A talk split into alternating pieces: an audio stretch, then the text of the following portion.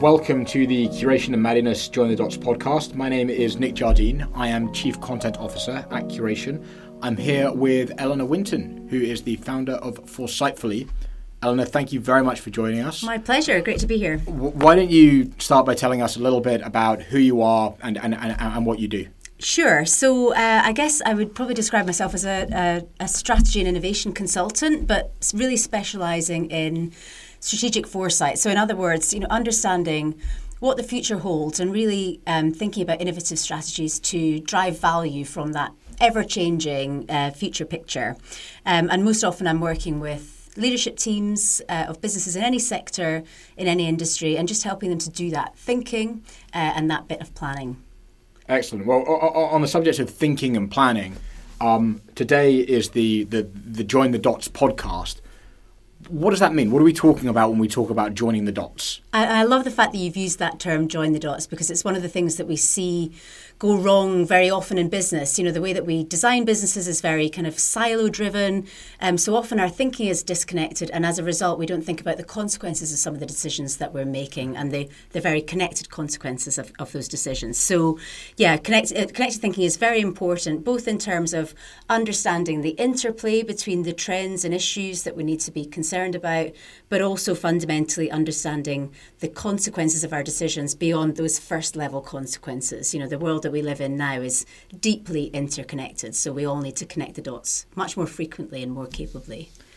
Great, and, and I think it, it's probably worth stressing that, that you know Curation is a, is a company that, that primarily um, focuses on sustainability and, and, and, ESG factors. You know, we're, we're, speaking with some other people on the, the Join the Dots podcast who are talking about social factors and environmental mm-hmm. factors and, and, and, and governance factors maybe it's just worth giving a quick overview of what we we mean when we kind of talk about ESG. It's an often cited acronym, yep. but if anybody Agreed. doesn't know what we're talking about, do you want to just give them a, a quick kind of you know, sure. synopsis about, about about what that means. Yeah, absolutely. And you're right. I mean, this is about um, environmental, social, and governance standards, really. Um, traditionally, that's been about assessing investments, but but increasingly, it's becoming a mainstream mechanism for assessing organisations' performance. You know, there's non-financial measures, and you know, we are in a really interesting moment. You know, for the first time, we've got um, uh, stakeholder capitalism metrics, which we're starting to measure against. We've got sustainable development goals. We've got all sorts of global um, tools and measures and, and uh, frameworks that we can now apply to the way that organisations operate. So it's a really important time to be thinking about ESG, not just from the point of view of those categories of issue, but in terms of how what we do as leaders and in businesses can shape the future around those issues as well. Yeah, and I mean, you, you hinted at it there, but you know, one of the questions I had is why are we why are we having this conversation today? You know, why, why does this? Why does this? Firstly, on a broad level, why does this matter? Yeah. And secondly, why does this? Why does this matter now? You were a really interesting point, aren't we? Where we flipped from quite a passive way of looking at the future. You know, I've been, I've been doing futures consulting for about ten years. Um, and really, uh, it, it is quite a passive process for many businesses because it's about looking at a, a, a, a period of time that's far away, uh, that feels quite remote, and then building plans towards that. And I think what the pandemic has shown us is that things that we don't expect can happen very quickly. Yeah.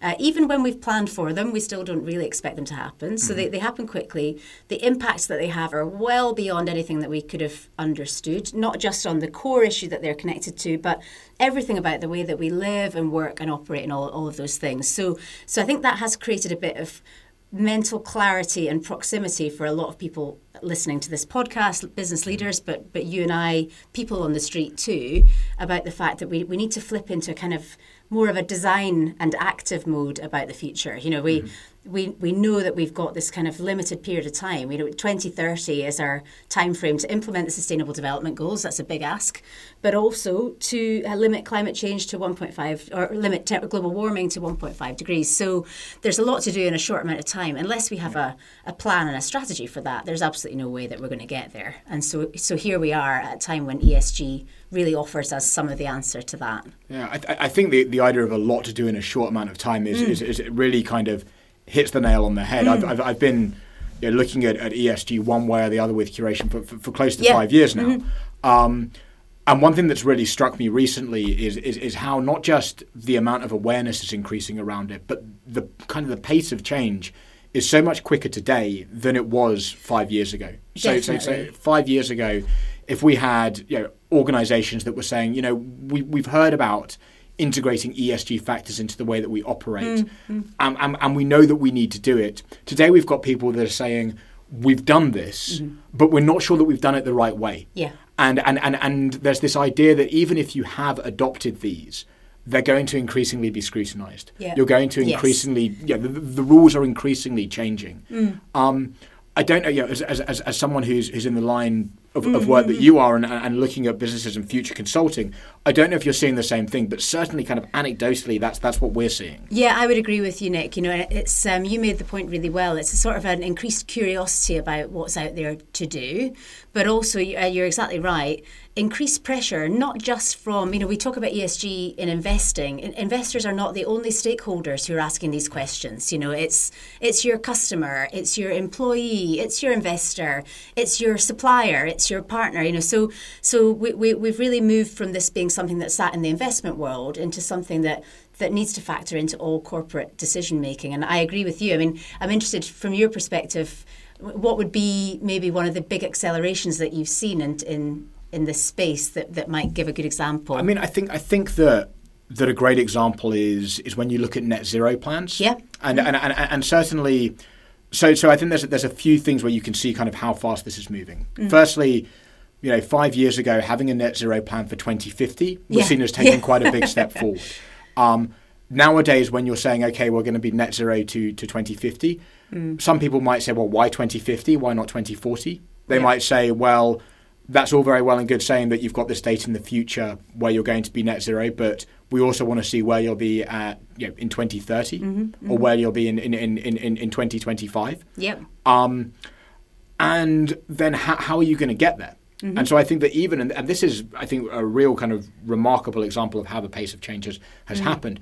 I think probably two years ago, maybe kind of pre pandemic days, saying, okay, we're going to rely on carbon capture technology, which is not kind of commercially viable Yeah. right now, and carbon offsets to get there, was kind of, kind of not necessarily blanketly mm. accepted, but people would kind of nod and say, okay, of course, I understand how that's going to get you to net zero emissions. I think what you're seeing now is real scrutiny of those Yes, plans. agreed, You know, so so if you're relying on offsets, how are you guaranteeing that those offsets are actually going to do what they say they're going to do? Mm-hmm. Yeah, if you're relying on offsets and your competitors relying on offsets and your other competitors relying on offsets, where are all of these going to come from? You know, there's Yeah. only so much land we have. There's only so many projects that can support this. Yeah, how do we know that they're not being double counted? You know, Mm-hmm. Yeah, if you're yeah. relying on the technology, are you are you hoping that that technology comes online in the future and that you're able to use it, or if you're a big enough company, are you investing in that technology? You know, I think I think one one area that's really interesting to look at is companies that don't necessarily you, or that you don't necessarily associate with environmental technology mm-hmm. actually putting capital towards that. Yeah, Um, A, a good example, payment company Stripe, for example, a couple of years ago said that they would set aside some cash to invest in startups that were exploring this. And so this recognition that actually it's not just about a number on a page in the future, um, but it, but it's about the journey that you have to get there. And about the expectation that that journey is going to be heavily, heavily scrutinized. Yeah. I think that's a real example of, of, of how we've kind of come a long way in It's the a- past five years. It's a brilliant example, you know, and, and you're so right. The decision making responsibility that sits with leaders around that is huge, isn't it? Because the, you know, the, the it's fraught with misinformation. It's fraught with people trying to make a quick buck. It's it's a really challenging problem for leaders, but, it, but it's also a huge opportunity to do things very quickly. But it's interesting to me. You know, I, sp- I spent the early part of my career investigating fraud, and mm-hmm. it, it does seem like this is an area where Yeah. there might be a growing, a burgeoning industry in fraud investigation too. You know. Well, well that, that's actually a great kind of segue because obviously we're we're joining the dots, Mm. and, and what I've talked about just then with net zero plans is is is, is very much a the, the E in ESG. It's a very Yes, yeah. environmental. So, you know, the fraud aspect is very much a G in Yeah, the ESG and absolutely. Mm. the governance. So, I, you know, I would just kind of wonder. What, what what you're seeing and, and whether that's something that is on companies' radars when you're having conversations. I don't know. I mean, I'm not sure it is really on people's radars quite yet. I think everyone's still trying to get their head around even making a plan, let alone choosing the right vendor and all of those things. And mm-hmm. I, I think there's going to be such a pressure on due diligence around that. But but at the same time, as companies are really grappling with how do they report on their own performance, mm-hmm. you know, and potentially extra costs in in doing that. But of course, again, what we've got to remember joining the dots is that you know it, the short term way of looking at this is increased cost, increased difficulty, increased confusion, yeah. increased complexity. The long term uh, way of looking at it is increased value that we can deliver to all of our stakeholders, increased legitimacy to operate, all of those critical things that we need to have sustainable businesses. So, really important to get it right. Yeah, I, I, th- I think that one, one thing that you know, we, we kind of look at and, and, and, and hear kind of again anecdotally and in, and in reports is, mm-hmm. to, to your point, just kind of how, how daunting this can be. Yep. You know, it's it's it's for, for many people it's the beginning of the journey, um, and many people will say, okay. I, I, do want to be net zero, but I don't. I don't know how I'm going to get there. Mm. And if I've got a stakeholder, be that an investor or be that one of my employees, mm. um, you know, which is a real, you know, real kind of driving force behind a lot of things. Yeah. Um, yeah. I, I, I, I don't quite know how to how to demonstrate, you know, that I'm making progress towards a goal that mm. is so far in the future mm. and, and, and, and, and so much can change between now and then. Yeah. I, I, I guess my question is, and, and, and again mm. from your kind of experience, how what what is the best way of kind of getting getting off the ground with this? Yeah, how, how, do you how do you make that start? Yeah, I think I mean you, you described it really well actually. So it's really important to go forward to come back. You know, when we're when we're looking to the future, and one of the most helpful techniques, you know, I would really advise everyone to use is to is to you know very often when we think about the future, we think from the inside out rather than from the outside in. So we've got to flip that perspective. You know, the, definitely don't start to think about where you want to be based on where you are now. I think that the more helpful way to look at it is to say, looking out into the future, you know, let, us use 2030 as that time frame as a start point because this is you know we've got a big deadline globally as a global community as humanity we've got a deadline around 2030 and, and keeping uh, 1.5 alive as we as we're now yeah. calling it so if we take 2030 as that time frame then create a vision uh, of where you want your business to be in that time frame you know but but take account of some of those externalities that we've been talking about those environmental and social factors political factors all the rest of it. Create a vision of where you want to be set some targets and then work backwards and understand what are the what are the kind of um, the markers along that journey because particularly if you're able to visualize that journey that's a really helpful way to focus minds around the scale of the challenge, but it's also a really helpful way to break the challenge down. We all know, whether it's our personal lives or our business lives, that if we if we're faced with a challenge that seems huge and daunting, our tendency is to, to put our heads down and ignore it. yes. And so um, thinking about a vision, looking forward and then tracking backwards is just a is just a is a really helpful way to break down and understand the elements of the problem and then start to make progress towards the goals that you set yourself. Really helpful tool. Great. And and again in the in the spirit of kind of joining the dots, you know, mm. one the, the, the last letter in the acronym that yeah. we that we haven't uh, uh, uh, addressed yet is um is is the S. Yeah. Um, and, and, you know, obviously there are, and, and, as we've seen over the over the past couple of years, there there are enormous social concerns that, mm. that, that you know the, the corporates have adopted and, and and have made a lot of noise about mm-hmm. you know, again over over over the past couple of years. The pandemic has also, I thought, brought you know, brought brought some of those um, yeah. those, those, those those social concerns to light as well. Mm. How does that fit in with, with, with the other parts of this equation yeah, yeah. From, from, from a corporate point of view? Well, but these are all connected, right? I mean, I, I, guess for me there are two two big things I would raise under the, under the S, but that are so influenced by the other factors and that are so influential on the other the other factors. So, uh, there, there I, I think it's helpful to think about trust and inequality as two big social factors that we mm. that we all need to be considering in decision making, regardless of what kind of business we are, what, what we do, what se- sector we sit in. Um, so we so we know on on inequality, we know from uh, previous pandemics that pandemics tend to cause inequality to worsen um, for all the reasons that we are that we're seeing now, mm. and we now know, of course, at this stage in our own this global pandemic that actually inequality has worsened. The richer have got much richer. You know, the uh, the the one percent's wealth has almost doubled um, as a result of the pandemic, where the ninety nine percent of the rest of the population have got poorer. So, uh, if, wherever there's inequality, there is there tends to follow social unrest, yeah. uh, and that's a problem for doing business. That mm-hmm. doesn't create an, a good environment to innovate or try different things or try to bring people along with you. So we need to think about our, our, the impact of our actions on inequality first of all, mm-hmm. uh, and secondly, we need to think about trust. So, and again, those are inex- you know those are very much linked. Um, but but trust, we know from Edelman's data again this year. You know, I know that curation you'll be following this every every year anyway. The barometer when it comes out at Davos. Again this year, we know that you know trust is on this continuing downslide globally, but actually that trust in some of the key institutions that we need to make change, you know, government, for example, yes. um, is very low. Uh, but trust in businesses at the moment is the highest of the four categories of institutions that they survey. So business has a real platform to drive change around all of this stuff. Um, and it may feel that, you know, if you're uh, in a business, you know, whether you're in a bank or whether you're um, in FMCG, it's easy to feel that some of the social issues are actually disconnected. But but if we are looking at a view of, of stakeholder capitalism, we're thinking about our customers, we're thinking about our employees, we're thinking about the way that our societies operate. Mm-hmm.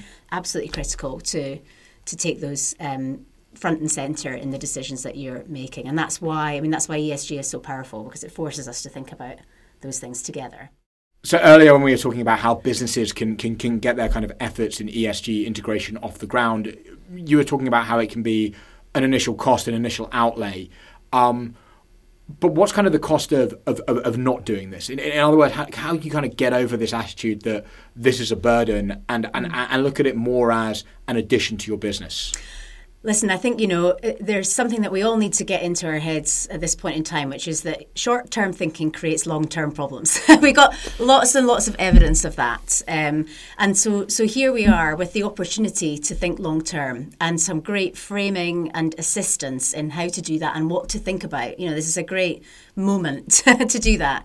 The other thing I would say is, you know, if you can either think about it now uh, when you've got the opportunity to innovate, to lead, to engage customers, to do it in a really positive way, or you can think about it later when the regulator is, you know, slapping your wrists for yeah. the violations, and then you're being investigated. You know, so yeah. it's um, it's a clear. I mean, you, you know this, uh, and you'll have seen lots of examples of that short-term thinking creating problems in the work that you do at curation. So, um, you know, it's it's it's a clear choice. Do it now for for to build value or do it later because value is being eroded because you haven't done it. And that's the simple choice. Yeah, I think that's, that's an ex- excellent point for businesses and, then something that I think that yeah, is really you know, a lot of people should just be taken to heart right now. um, Eleanor, thank you so much for, for, for joining me My this pleasure. afternoon. Again, this has been the uh, Curation and Madness Join the Dots podcast. Um, I'm Nick Jardine, the Chief Content Officer at Curation, um, and I've been joined by Eleanor Winton, founder of Foresightfully, and thank you so much for joining My me. pleasure.